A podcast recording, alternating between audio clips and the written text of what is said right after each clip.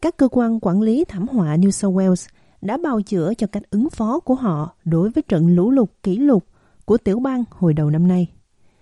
13 người thiệt mạng, hơn 4.000 ngôi nhà bị đánh giá là không thể ở được, 10.000 căn khác bị hư hại và hàng nghìn căn nhà ngập lụt.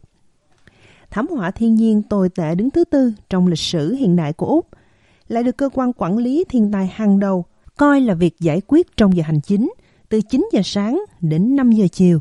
Theo người đứng đầu Ủy ban kiểm tra cuộc khủng hoảng lũ lụt, nghị sĩ lao động Wasecott nói rằng đánh giá này dựa trên một chuỗi các cuộc phỏng vấn và gặp gỡ với những người dân địa phương bị ảnh hưởng. Người đứng đầu cơ quan quản lý thiên tai, được gọi là Resilience New South Wales, Shane Fisherman, đã quyết liệt bác bỏ những lời chỉ trích trên. Các toán của chúng tôi đã làm việc suốt ngày đêm. Chúng tôi không phải là một tổ chức 24 giờ. Chúng tôi không có hàng ngàn nhân sự. Ông Secott nói như vậy là chưa đủ. Resilience New South Wales Resilient New South Wales nên là một tổ chức làm việc 24 giờ một ngày. Thiên tai có thể xảy ra bất cứ lúc nào.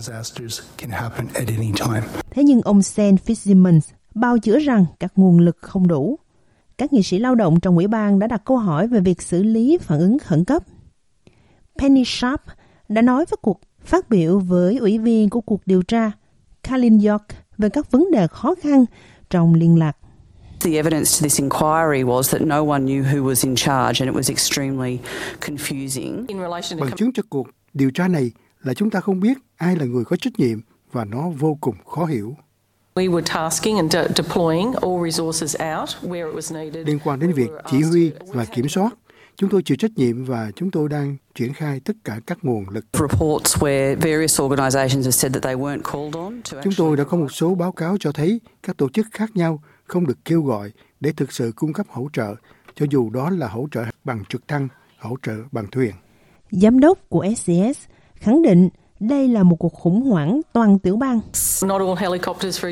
Chẳng hạn không phải tất cả các trực thăng đều được gửi đến Lismore.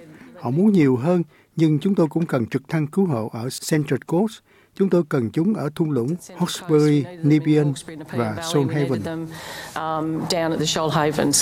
Hình ảnh những người dân địa phương trong những chiếc thuyền nhỏ trên chiếc xe lướt sóng jet ski và ván lướt sóng để tìm kiếm những gia đình mắc kẹt trên mái nhà đã làm nổi bật sự tuyệt vọng khôn cùng của những người gặp nạn trong lũ lụt. Lực lượng hàng hải New South Wales đã bị thúc ép về lý do tại sao họ không thể thực hiện các cuộc giải cứu như vậy.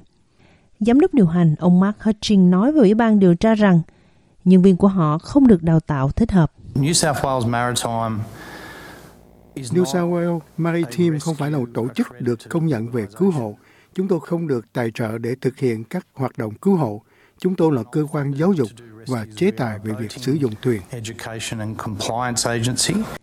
Thế nhưng thành viên của Ủy ban điều tra, bà Catherine Cusack cho rằng bản thân tổ chức này đã là một thất bại. Đó là một sự thất bại khi tổ chức này không được chuẩn bị để thực hiện những cuộc giải cứu tại các cộng đồng này, nơi mọi người đã chết theo đúng nghĩa đen, trong khi những chiếc thuyền chính phủ được tài trợ ngồi trong lều, chỉ vì vấn đề sức khỏe và an toàn lao động không được đào tạo. Mọi người không được đào tạo để thực hiện những cuộc giải cứu đó. Ủy ban sẽ đệ trình các khuyến nghị của mình lên chính phủ vào tháng 8 để bảo đảm rút ra các bài học từ cuộc khủng hoảng tàn khốc và chưa từng có từ trước đến nay.